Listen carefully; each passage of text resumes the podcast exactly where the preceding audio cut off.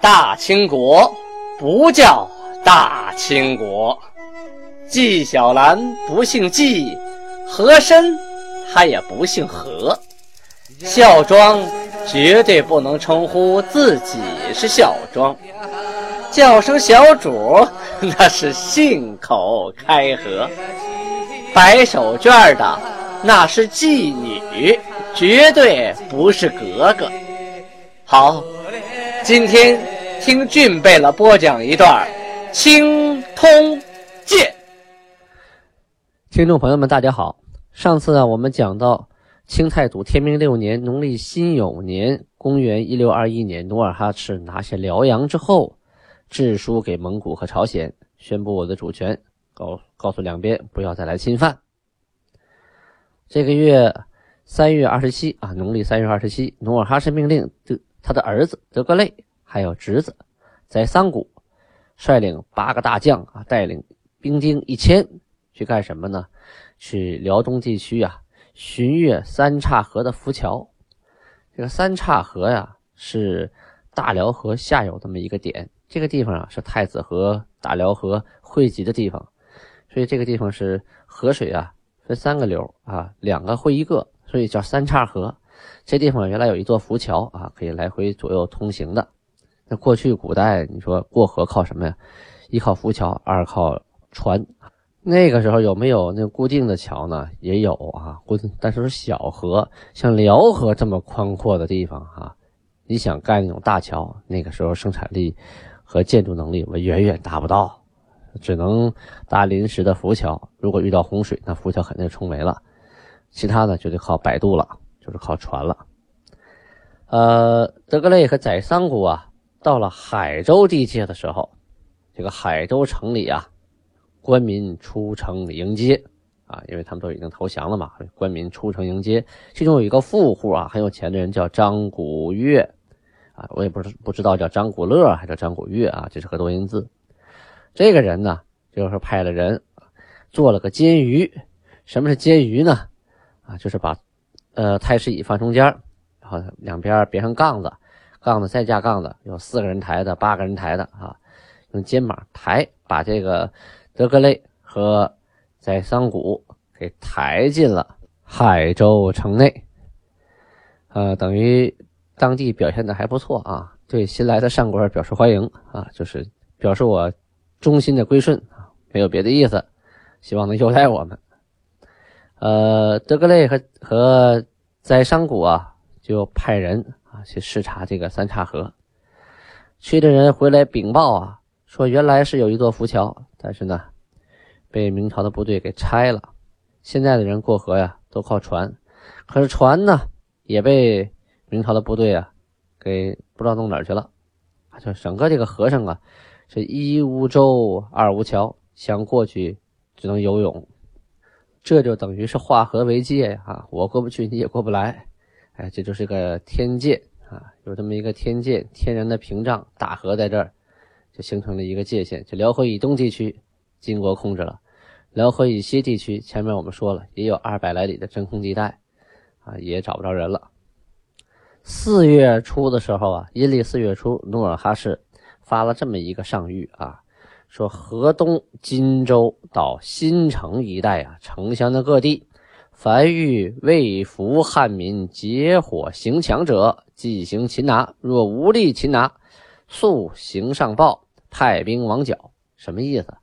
是说在呃当时啊，就很多的汉人呐，并没有真心的投降啊，还不想投降金国，于是呢，三五成群，就形成了土匪啊。啊，山贼呀，经常的结伙结帮下来抢东西，占山为王了。啊，小股部队在那反抗，所以呀，努尔哈赤命令发现马上上报，立刻捉拿。如果对方人多，咱抓不住，往这儿来，我派大兵去剿了他。俗话说呀，你打天下容易，做天下难呢。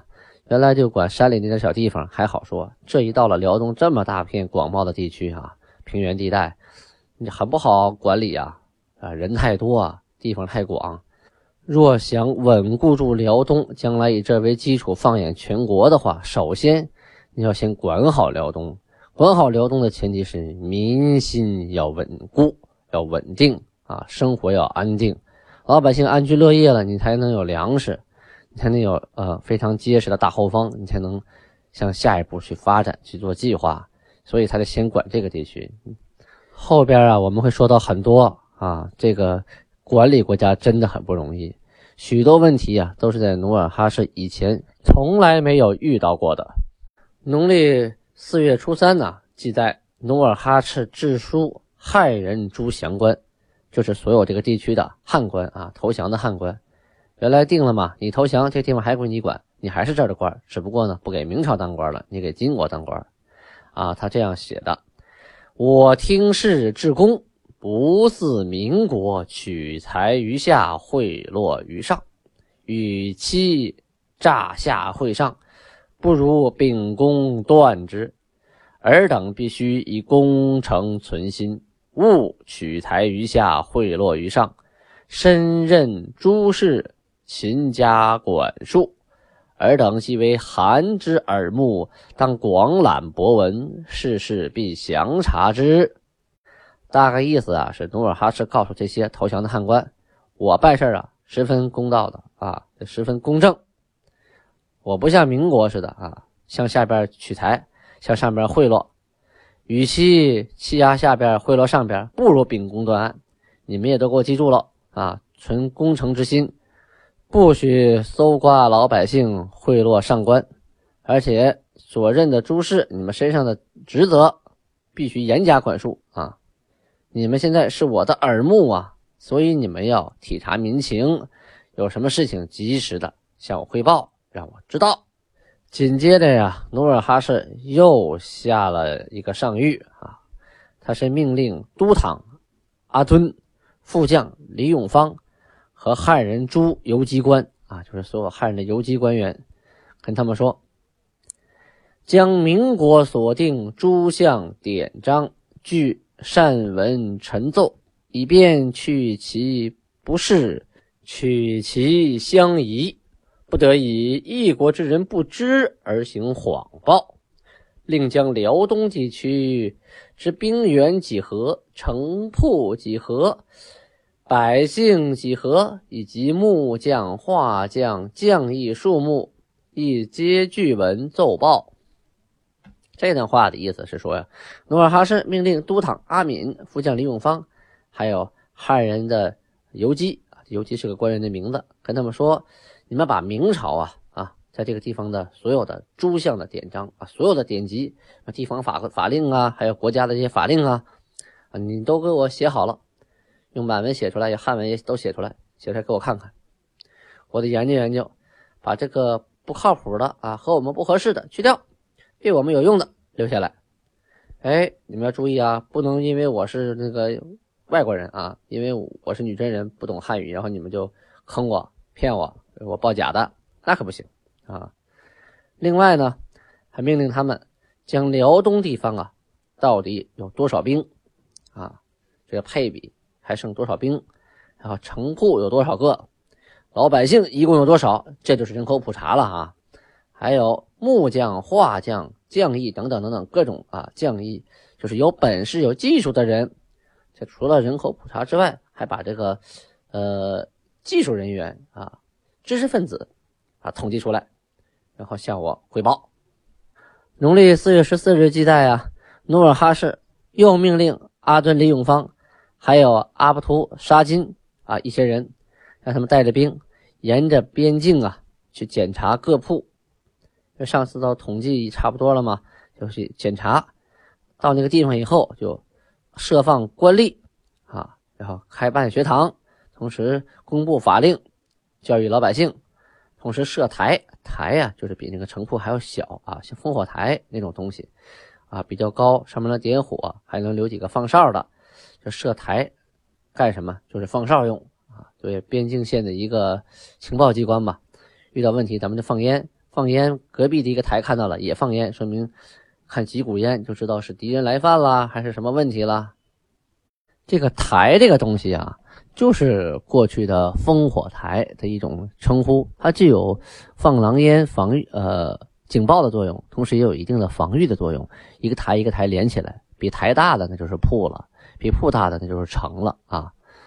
这个铺字啊，上面一个宝，下边一个土啊，它是多音字，也念宝，还念补啊。宝呢，是是像城一样的哈，城堡的那个堡，好理解。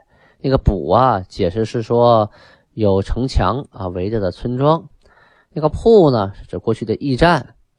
但是在东北地区啊，呃，我们习惯上口语，比如说十里铺、八里铺啊，什么什么铺，都习惯于叫成铺。这样的话呢，根据大家的习惯，我就读成了铺。具体我还真难考究这个字具体该读什么，只是现在地名人家这么叫，我就这么叫了啊，大家理解吧？因为在沈阳浑河铺那地方，你听说坐公交车到那儿，先报浑河铺到了，紧接着报浑河堡到了。最后还报一个浑河补到了，我的天呐，为什么呀？因为你叫本地的叫法吧，外地人不懂；你说外地人叫法吧，本地人不懂。两个叫法都有了，那还有第三个叫法呢？干脆吧，都说一遍。哈哈在长春啊，下边就有九台，大家都知道这个地名。长春下边有个九台，九台下边还有个八台啊，这都指过去的烽火台。刚才我们提到了，说命都堂阿敦啊。都堂是什么呀？这是个官职，呃，这个都堂啊，就是在这个月份啊设立的，农历四月份设立的都堂。金国设立都堂、游击等官，来主要是管理辽东的汉民啊。他和八旗的建制完全不同，主要是为了管理汉民来设置这么两个官的。任命固山额真啊，他也是个固山呃八旗的老大啊，一个旗的头。阿敦、阿巴泰、和合里、呼尔汉、汤古代为都堂，参与议政，什么概念呢？就相当于现在政治局常委哈，国家大事啊，他们都可以跟努尔哈赤一起讨论啊，一起举手表决，参与治理辽东。因为这这么大个辽东，靠努尔哈赤一个人那肯定是搞不定的。任命最早的降金之将，就是抚顺那个守将李永芳等人。为总兵，下设游击八员，每个游击下边辖千总五人，每个千总下边设百长五人，每百长各管一百丁。一百丁啊，是指呃已经成熟的男性啊，可以打仗的叫男丁，就是这个一百个男丁选出一个百长来啊，五个百长的上面是一个千总，和八旗挺像的哈。但是它不是八旗，它是一个民的组织，就是说呢，它只管理老百姓，而这个八旗满语叫古萨，它是军政民一体的组织啊，上马为兵，下马为民啊。这个比如说他当了尼禄额真，当了尼禄额真的话，打仗的时候他在这是打仗，他是军官，回了家以后呢，他是带领生产的头啊，生产队长，然后有案子的时候呢，他又是法官。等于是知县、法院院长，所以他是军政民一体的组织。那个时候到后期的清朝啊，一直到后期的清朝，整个的这个过程当中，旗人的这个建制都很有意思。就不管你当多大官，皇帝都问你哪个左领下的呀？哎，你有可能官都当了好大了，但是你还归那个左领管，因为你是旗人。你旗人的话，你三百人一个尼禄，一个尼禄长官叫左领，你都得归这个左领管。不管你多牛啊，你在路上多牛掰，你下马你看到你的左领。你也得下马跟他行个礼，别看他穿的很破，他人家是你的上官。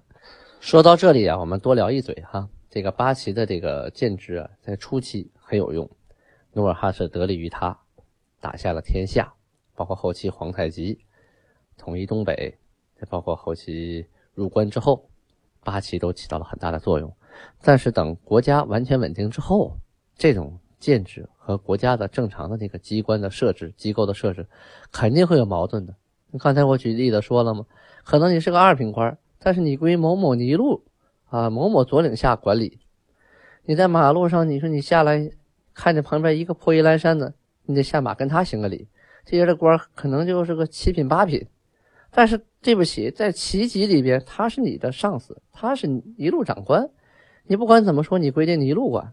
打仗你是这个尼禄的，平常干什么生活呀、登记呀，一切一切问题，包括你嫁女儿啊、聘聘闺女啊，你帮儿子娶媳妇，一切一切你不经过这泥路是不行的，哈，哈得要管你的户口，要管你的生活，所以他会有矛盾在里边。他和进了中原之后，采用汉族人那种呃国家管理方式和齐人的两种管理方式，就产生了一定的矛盾，所以一直进行齐民分治，因为他混在一起实在是没法管理。所以呀，我俊佩了认为啊，个人认为，只代表个人观点，觉得一切东西啊，它都有它的历史背景，呃，一定不能脱离它的历史背景。你就说巴西好啊，巴西不好，这是胡说八道。要在一定时间内、一定历史背景下，来分析和判断一个事物存在的啊它的必要性和它的优劣性，绝对不能以现在的眼光和现在的角度去评判说啊那好看那不好看。就像清朝似的，女孩画个小嘴唇，跟日本艺妓似的。现在看的好难看，可能人家当时觉得很好美啊。就跟整个清朝、明朝汉族人那个所有女孩生下来必须把脚缠住，都变形了，都畸形了，整个小脚就那么大点儿，大家说那是美。哎呦，多残忍啊！现在认为多残忍，那个时候认为是美，反正你这大脚丫子让人瞧不起了。就这个，就是历史背景不能忘记。所以我们在。呃，当今社会在聊到历史的问题的时候，不可以断章取义，更不能以现在的眼光、以现在的角度去考虑，一定要好好的研究历史背景，再去分析当时存在的问题。很有可能我们现在认为很好很好的东西，很好很好的政策，过了十年、二十年，过了一百年、二百年，也会被后人所耻笑啊！如果我这个青铜剑的音频呢，能留到一百年、二百年以后啊，也让子孙后代们听一听，让他们了解一下。不要去耻笑古人啊，因为不久的将来自己也会成为古人。根据档案的记载呀，无法具体确定金国设立都堂的准确时间啊。但是呢，在档案里呢，是这个月份出现了都堂的字样，那我们就暂时就说这个月有都堂了。可能在此之前，努尔哈赤就设立了都堂，但是我们没出去考证啊。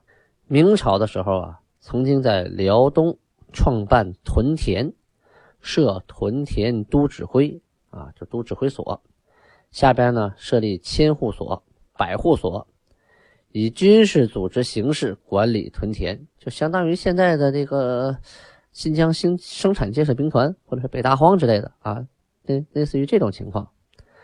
金国所设的千户、百户制度啊。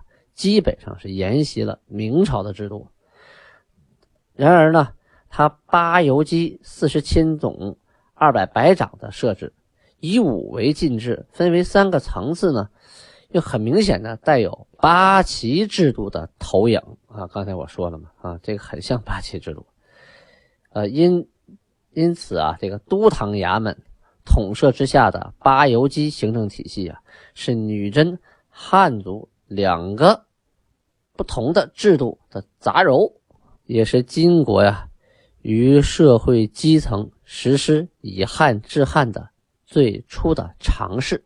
咱们前边提到努尔哈赤打辽阳的时候，辽阳城内啊有个都监司高初带了几个人，大清早的一看金兵攻上城墙，自己就跳墙逃跑了啊。这个高初啊，呃，看辽沈陷落之后啊，他逃到海州。发现海州城啊都空了，三岔河呀，还想也别守了，就往继续往下逃，逃到盖州。逃到盖州以后，发现这也不靠谱，最后呢渡海啊，乘船逃到山东蓬莱，那时候叫莱州。这回他踏实了，彻底到了民国的大后方了啊！他赶紧上书，就说呀，放弃呃这个整个的东北地区吧，咱们守山海关。他这个观点呢，啊，是真实的在战场上体呃体验了这金军的厉害提出来的。但是当时啊，明朝啊不是这么想的，所以有个御吏叫刘廷轩，直接弹劾他，就说呀啊，你现在最开始你说弃河东守河西，就是守广宁，现在呢你广宁也不要了，就是北镇那边也不要了，你守山海关，将来呢打不过山海关不要了啊，守天津。像天津将来不要了，守北京，北京不要了，是吧？咱们国家还要不要？你就这么气下去吧，把天下都气没了。所以啊，就把这个人高处啊下了大狱，给关起来了。同时呢，天启皇帝啊还啊罢了辽东巡抚薛国用的官。这个辽东巡抚薛国用啊，这个人呢，善于审理案件，取悦民心啊，但是用兵打仗呢，肯定是极其不靠谱的。反正赶上他也生病了，于是于是呢就把他罢免了，让王化贞代之。王化贞呢是山东诸城人，万历年的进士，是户部主事、右参议，曾经分守广宁。广宁是今天的北镇县啊。